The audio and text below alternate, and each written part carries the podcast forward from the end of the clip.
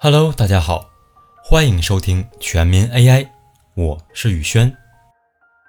最近有点忙，更新频率有点低，先给大家说一声对不起。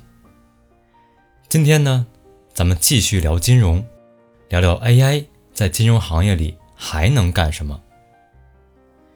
相信大家每个人都借过钱，不管是借出给别人，还是向别人借钱。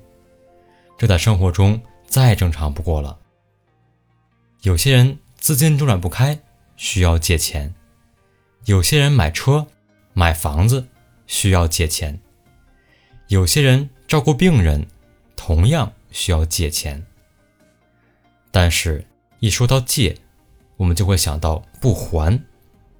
这个想法很好，因为预想到借钱不还，这是我们潜意识中。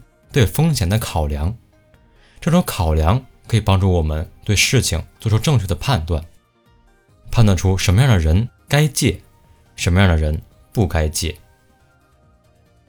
在生活中，银行和一些其他金融机构会担任借款方，他们发放的每张信用卡、每笔车贷、房贷，甚至是花呗、网络贷款，都存在风险。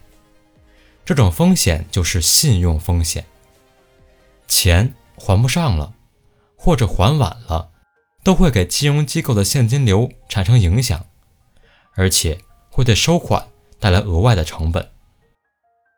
对于个人而言，有时候钱还不上了就不了了之了，我们经常会用“大钱不借，小钱亏了就亏了”来安慰自己，但是。统计数据显示，二零一八年我国居民贷款规模达到了四十七点九万亿，算上花呗、网贷，负债人口达到了六亿人规模。即使在信用历史较长的美国，拖欠还款超过九十天以上的人数也有百分之五点三。信用风险是全球金融机构不得不重视的问题。好在自深度学习大爆发之前，研究员学者就已经开始使用机器学习来估计金融机构中消费者的信用风险。我这儿有个有意思的例子：只要知道六个月的数据，就能预测消费者在之后的九十天会不会出现拖欠不还。那么他是怎么做到的呢？我们来一起看一下。说起机器学习。就不得不提到特征。听过前面节目的朋友都知道，特征就是关键因素，也就是导致一个人还不起钱的关键因素。那什么因素会导致一个人不还钱呢？大家可以想一下，失业，这是一个特征。假如一个人突然丢了工作，那势必他的房贷、车贷等等借款会受到影响。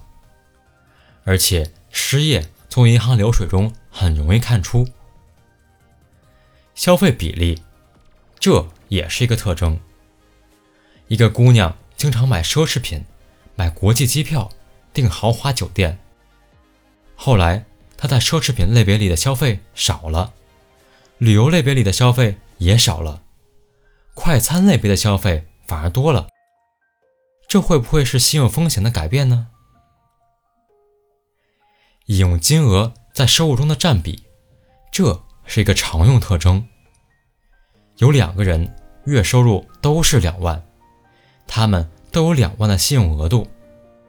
第一个人每月只用到一千，而第二个人每月用到两万，那是不是就可以说前者的信用风险比后者小呢？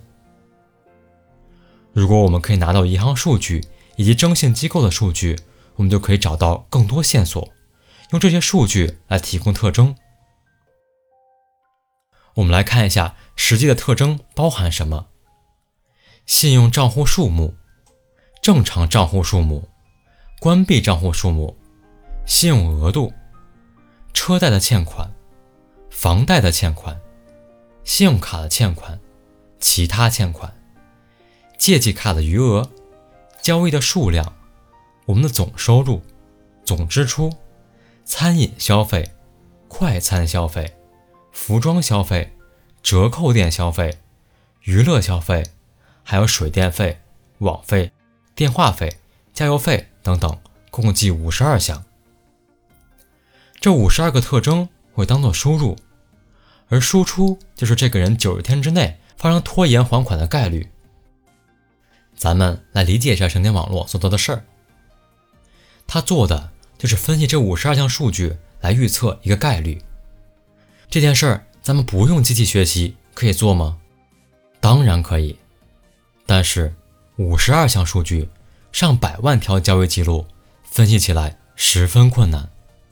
我们还需要找公式，看看哪种数学方法更准确。用机器学习就方便多了，我们不需要找方法、找公式，把所有的历史数据全都给他，在训练过程中让他自己总结规律、总结公式，一气呵成。在训练后，我们可以在金融机构一直运行这个程序，每天会加入各种消费记录，这样。神经网络就可以实时预测信用风险，帮助金融机构在风险发生之前提前采取适当措施。当然了，宇轩认为这种信用风险评估 AI 并不适用于朋友间的借款，毕竟我们生活在一个人情社会，一方有难八方支援是我们信奉的真理，为朋友两肋插刀是多数人的处事原则，所以。对于朋友间的借款，我们还需要自己去掂量。好了，本期节目就到这里了，我是宇轩，咱们下期再见。